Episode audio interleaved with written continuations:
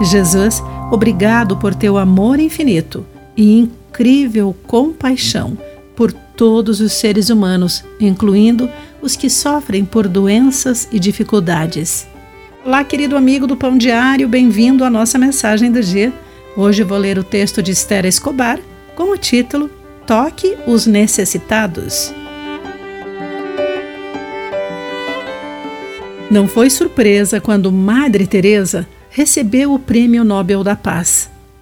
Como esperado, ela recebeu o prêmio em nome dos famintos, dos nus, dos sem teto, dos cegos, dos leprosos, de todos aqueles que se sentem indesejados, não amados e não cuidados pela sociedade.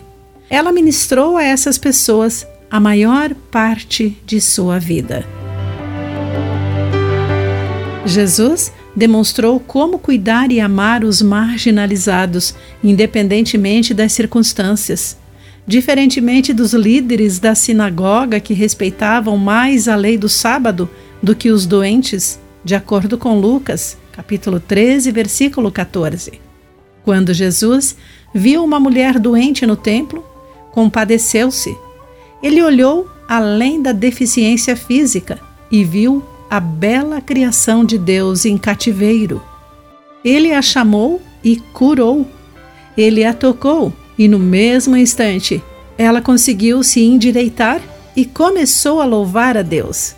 Jesus aborreceu o líder da sinagoga porque era o sábado, o Senhor do sábado.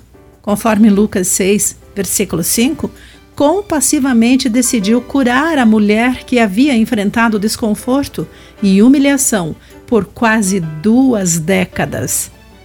Quantas vezes julgamos que alguém não merecia a nossa compaixão? Ou talvez tenhamos experimentado rejeição porque não cumprimos o padrão de outra pessoa.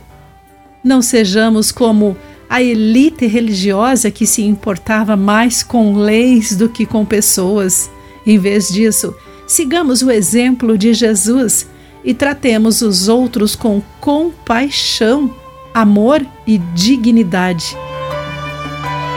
Querido amigo, como você experimentou a cura e o toque de Deus? A quem você pode demonstrar compaixão nesta semana? Pense nisso. Aqui foi Clarice Fogaça com a mensagem do dia.